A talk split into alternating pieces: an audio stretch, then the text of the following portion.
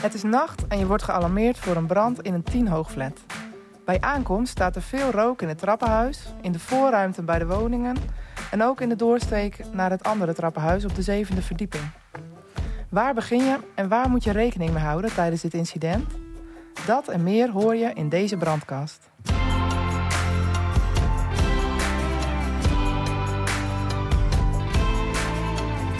Leuk dat je luistert naar de brandkast van de VRU. Mijn naam is Fanny Spierenburg. Elke aflevering bespreek ik één incident en de lessen die we daaruit kunnen leren. We zitten hier aan tafel met eh, Patrick Fokker, eerste bevelvoerder bij dit incident, en Arnold Onderstal, tweede bevelvoerder bij dit incident. Ja, laten we beginnen bij het begin. Patrick, wat was de melding? Ja, we werden s'nachts gealarmeerd voor uh, flatbrand. Onderweg hoorden we dat de brand in een portiek zou zijn. Daarop zijn we uitgerukt. De meldkamer had al middelbrand gemaakt, waardoor Zuil ook achter ons aankwam. onderweg lazen we in de MOI al dat ja, mensen zeg maar, uit de ramen hingen en opgesloten zaten. Dus daarop gelijk twee redvoertuigen laten komen. ook in verband met de hoogte. Dus dat uh, Ladder van Voordorp niet altijd uh, de tien hoogflats kan bereiken. Maar Leidsrijn wel. En ja, bij aankomst eigenlijk beeld gevormd. Dus toen bij eigenlijk op ja, aankomst zagen we dat niet het portiek zelf... maar een soort afvalruimte ernaast met container. Eigenlijk de ruimte waar voorheen de, in de vroegere flats de stortkokers zaten. Die stond volledig in brand. Ja. container eruit gehaald en het hok, hok afgeblust met twee man. En het plan in eerste instantie, voordat de 120 er was, uh, was om twee man uh, naar boven te sturen voor het portiek. Omdat we buiten al konden zien dat hij uh, onder de rook stond. Ja. En ja, het probleem is dat mensen toch gaan vluchten. Kwamen er ook mensen al naar buiten? Nou, we zagen mensen meer uit de raam hangen. Ja. Dus we hadden wel zoiets van, nou, de kans is groot dat de mensen wel een poging gaan ondernemen. Dus twee maanden daarop uh, naar binnen gestuurd om eigenlijk een ventilatieopening in het traphuis te gaan maken. En dat ja, zo snel mogelijk rookvrij te maken. Alleen mijn tweede ploeg die stuitte gelijk op, op een slachtoffer. Te, of tenminste een slachtoffer, een vrouw die in het voorportaal aan het ronddolen was. Aan het ronddolen? Ja, die liep daar rond. Die was helemaal verward. kon de uitgang niet vinden. Oh. Dus die hebben ze beetgepakt en gelijk naar buiten getrokken. Ja. En ja, gelijk daarop uh, volgend kwam de 120 aan. En eigenlijk met Arnoud afgestemd dat hij dan voor ventilatieopening ging zorgen. Zodat we ja, eigenlijk bij het eerste plan een vrij rookweg, vlugweg konden creëren. Ja, precies. Arnoud, toen kwam jij. Ja, klopt. Ja, bij, bij het uitdrukken las ik de MOI-regels dat inderdaad mensen niet konden vluchten. Dat was eigenlijk voor mij wel beeld van...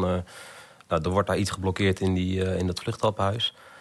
Um, ik zag inderdaad dat er meerdere ladders reden. En um, eigenlijk daarop ook de ploeg, we wisten al was 120 reden natuurlijk. Dus de ploeg voorbereid op nou, in ieder geval de gevaren meegegeven. Aandachtspunten van het vrijhouden van uh, rookverspreiding. Of het voorkomen van rookverspreiding.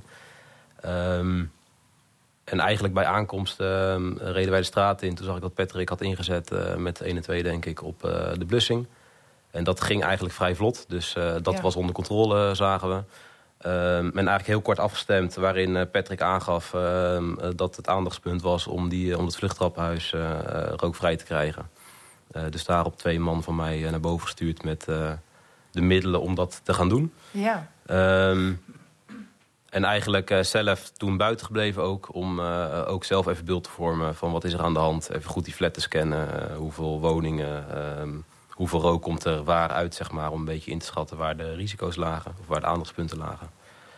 Um, en drie en vier van mij uh, nog wat handgespandiensten laten verlenen beneden met het uh, wegrijden van de container, dat het gevaar ook weg was. Ja. Um, ja, en zo eigenlijk het incident uh, ingegaan. Ja, wat gebeurde er toen? Ja, we waren eigenlijk aan het wachten op de uitstroomopening. Nou, dat heb ik met Arnoud uh, besproken van nou uh, zijn die jongens er boven. Uh, dat duurde even. Uiteindelijk had hij moeite met communicatie. Dat is ook wel een dingetje in sommige nieuwbouwen of gerenoveerde flats... dat daar toch wel storing op volgt. waarop Arnoud eigenlijk ja, zelf ja. is gaan kijken. Ja. Want ik merkte wel de overleg buiten. Um, eigenlijk kwam Patrick naar mij toe. Die zegt... Um, tenminste, de, de, conclusie was... Het, het lijkt lang te duren voordat die uitstroomopening er is. Wat is er aan de hand? Um, het klopt inderdaad dat het lang duurde. Dus ik ben toen zelf naar boven gegaan... omdat ik geen contact kreeg met mijn manschappen. Ja. Die boven zaten. Um, dus eigenlijk uh, door naar boven gelopen. En ik merkte zelf toen ik uh, ja, een beetje rond verdieping 3, uh, 4 kwam... dat de rook zo intens werd dat ik en geen zicht meer had. Um, en het werd gewoon warm. Wat ik vaak doe is even een handschoen uit. Dan kan je voelen hoe, hoe warm is de rook Ja. die hier hangt. Um, en dat verbaasde me eigenlijk. Dat had ik niet, had ik niet verwacht. Had ik ook niet ingeschat toen ik die, die gasten naar boven stuurde, zeg maar. Nee. En hoe hoger ik kwam, hoe intensiever dat werd. En uiteindelijk op de negende verdieping, zonder zicht te hebben... kwam ik mijn manschappen tegen op hun knieën op de grond. En die waren daar ook um, een slachtoffer tegengekomen... die nog wel aanspreekbaar was. Uh, die reageerde op pijnprikkels. Uh, maar niet meer kon lopen en ook zwa uh, vrij zwaarlijvig was om, om makkelijk te verplaatsen. dus dat was voor mij een trigger van... hey, die manschappen zijn vastgelopen, die hebben hier al even gezeten met een slachtoffer. Ja. En daarom ook niet die eerste taken kunnen uitvoeren... Zeg maar, om dat um, trappenhuis vrij te krijgen of die uitstroomopening ja, te maken eigenlijk. Ja. En zij konden dus ook geen contact met jou leggen met de Nee, portofoons? dat, uh, nee klopt. Dat um, hebben we het ook wel nou, best wel wat over gehad uh, later ook. Ja. Het is voor, voor hen ook niet fijn geweest dat ze daar zaten zonder contact. Op negen hoofd. Ja, wat Patrick zegt, volgens mij heeft dat te maken met... Um, nou, überhaupt communicatie over C2000 is lastig in Pandig natuurlijk, Ja. dat weten we. Um, Patrick had in het begin zelf ook geen, geen contact. Dus ik heb ook nog wat, wat communicatie naar de meldkamer gedaan... in plaats van dat hij dat kon doen. Um, en de objectportofoons, ja, die, die werkten ook niet goed. Um, en ik denk, uh, gerenoveerde flats, het is allemaal dubbel glas. Um, en er hingen overal rookmelders. Uh, dus die, die overstemmen ook gewoon, Oh. uh, of die, die overblaren zeg maar, het geluid van je, van je portofoon. Ja, dus mocht er wel contact zijn, ja, dan is het al niet te verstaan. nee. Ja, dus dat eigenlijk aangetroffen boven. En toen zelf ja, eigenlijk met, met die jongens overlegd van wat is er aan de hand. Uh, nou ja, persoon was aanspreekbaar. Uh, nou ja, dan hebben we dus een redding die we daar moeten gaan uitvoeren. Van negen hoog, ja, negen hoog uh, naar beneden tillen, dat gaat niet lukken. Nee. Dus je wil contact krijgen met de, met de ladders voor een redding via een raam.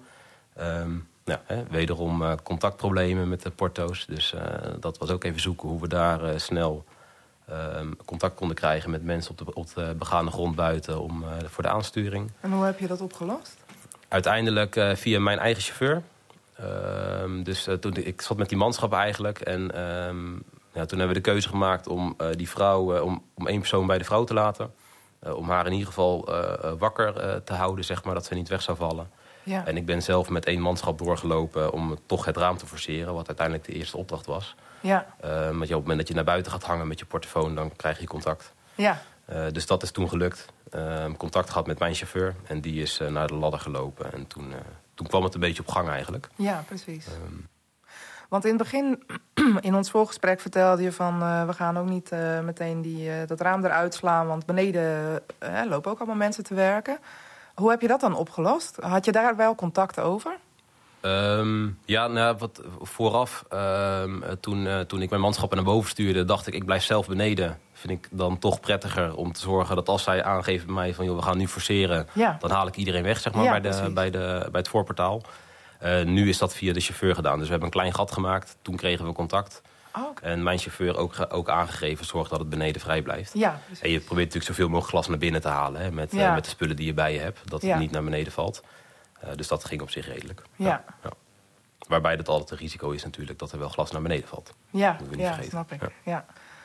Na het maken van dat gat, uh, hoe ging het toen verder? Ja, je, je merkt, en dat is uh, het plan dat we vooraf maakten... dat, uh, dat bleek toch het juiste plan te zijn achteraf. Toen het gat er eenmaal was, dan zie je dat er ook echt begint te stromen. En dan kan je ook beneden de ventilatoren die kan je aan gaan zetten. Ja, Um, en, en dan zie je eigenlijk dat je zo'n trappenhuis best wel vlot um, uh, rookvrij krijgt.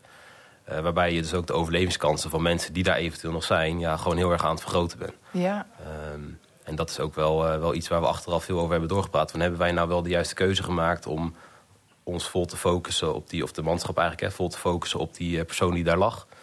Uh, of hadden we al eerder een, een splitsing moeten maken... en toch zorgen voor een snelle, snelle opening in het uh, trappenhuis. ja, precies. Oh, dat is wel een mooie les. Ja, dat is wel een les die, we, die wij in ieder geval hieruit hebben meegenomen. Um, en waar we het ook uh, best wel even over hebben gehad. Kijk, het is natuurlijk mens eigen. Als je als brandweer ergens binnenkomt, je komt een persoon tegen... dan Ja. ga je daarom bekommeren. Je gaat een vluchtmasker omdoen. Je gaat die persoon proberen aan te spreken. Je gaat kijken, kan je, hem of haar naar een, naar een veilige ruimte brengen waar geen rook hangt. Hè. Misschien was er wel een woning uh, ernaast waar je naartoe komt. Ja. Um, en achteraf, als je daarover na gaat denken in de situatie waar je zit, in deze casus... en misschien wel alle tien hoogflats die we gewoon heel veel hebben in Utrecht in deze situatie... Uh, is dat misschien niet de juiste keuze. Maar moet je toch uh, uh, misschien één man achterlaten bij een persoon... en één man direct doorsturen om, die, om die opening te maken. Um, waarbij je natuurlijk een, vorm van communicatie nodig hebt met beneden. Wanneer gaat die ventilator aan? Ja. Um, en wanneer komt het glas naar beneden vallen? Ja. dus dat, dat maakt het wel lastig. Ja. Um, maar goed, die les, die, die, dat, is, dat is denk ik een les die we moeten meenemen als brandweer. Ja. Het, het, het verbeteren van de overlevingskansen van mensen die ergens liggen. En dit is dan een, een, een, een verticale vluchttrappenhuis. Ja, horizontaal in gangen van verzorgingstehuizen uh, heb je natuurlijk hetzelfde, dezelfde situatie. Ja. Um, hoe ging het vervolgens met dat uh, rookvrijmaken van het trappenhuis? Ja, op zich ging dat, uh, wat Arnold al aangeeft, vrij snel. Toen we zagen dat die uh, uitstroomopening er was... hebben we gelijk de ventilators beneden aangezet. buiten gekeken wat daar het effect van was. Ja. Dus we zagen weg dat die rook uh, met behulp van die ventilatoren echt goed eruit geblazen werd.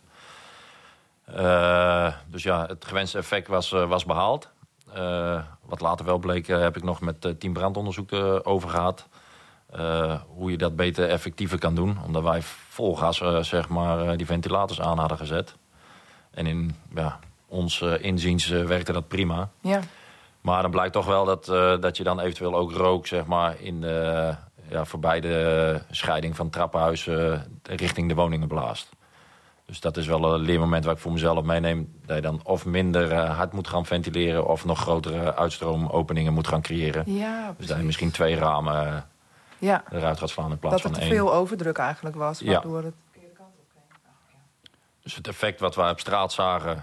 Ja, was in onze ogen wel het uh, gewenste ja. resultaat. Maar het blijkt toch later dat er misschien... Uh, toch nog uh, andere ja, nevenschade of uh, effecten dat die toch teweeg gaat brengen. Ja.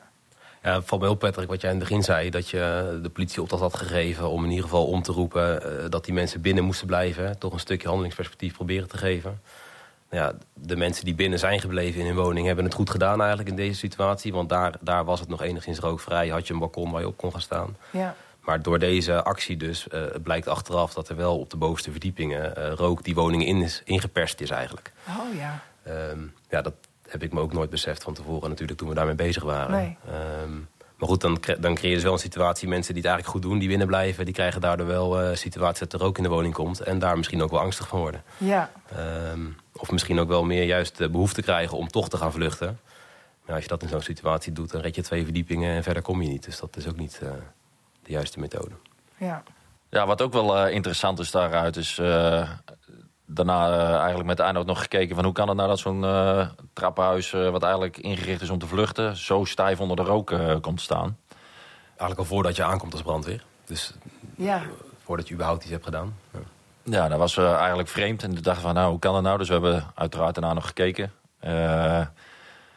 Ja, een hoop flats zitten toch nog die oude stortkokers. Uh, dus dat de mensen het vuil vroeger in het trappenhuis naar beneden konden gooien. En dat uh, kwam in zo'n container terecht. Nou, wat nou uiteindelijk ook de brandoorzaak is geweest. in ieder geval die vuilcontainer. ja, dat dat ja, om de een of andere reden niet helemaal brandwerend of rookdicht is afgetimmerd. En ja, dan krijg je gewoon een neveneffect dat, dat je hele portiek of je vluchtweg onder de rook komt staan... Uh, wat ook aansluit eigenlijk op de lift. Wat Arno net zegt, bovenste etages heb je uh, rook uh, op verdiepingen waar je het eigenlijk niet wil.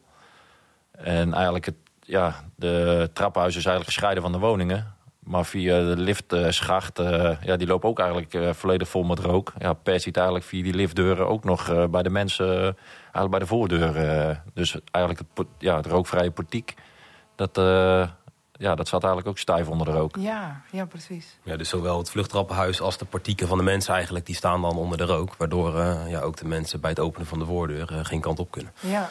Bij de, bij de ruimtes eigenlijk waarvan je verwacht dat er toch één eigenlijk rookvrij zou moeten blijven... dat is, uh, was nu ook niet het geval. Ja.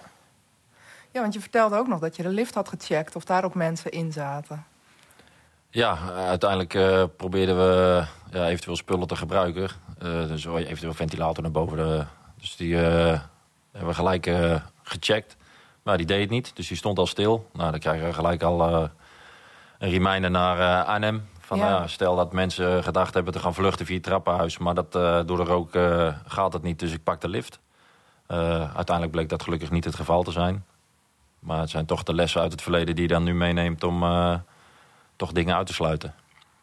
Tot slot, zo te horen was het best een, eh, een zware inzet. En, eh, en het was ook nog tijdens een warme periode. Kun je daar nog wat meer over eh, vertellen? Ja, dat was het zeker. Iedereen heeft inderdaad eh, hard gewerkt. Ja, hoop eh, traplopen. Wat je aangeeft was behoorlijk warm. Ja, dat was voor mezelf ook nog wel een aandachtspuntje. Dat ik dacht van nou, als mensen twee flessen ademlucht hebben leeggetrokken... Dan, ja, dan zijn ze eigenlijk wel een beetje aan het einde van de Latijn. En daar heb de OVD goed op ingeschakeld. Van nou, ik ga nog extra tankautosppuiten eh, oproepen... om eh, alles even na te checken. Zodat de mensen even op adem kunnen komen en daarna weer eh, kunnen gaan meten. Ja. Dus dat heeft hij goed gedaan. Gedurende de hele inzet eigenlijk merkte ik dat. Het, eh, was, Henk was daar heel scherp op inderdaad.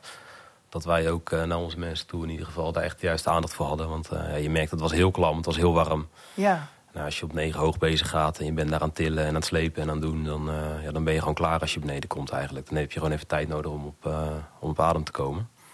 Ehm, dus daar was genoeg aandacht voor, denk ik. En, en ook de juiste opschaling uiteindelijk. Eh, het voelt als een heel klein brandje. Ja. Dus het voelt ook een beetje van, ja, hoe groot moet dit worden?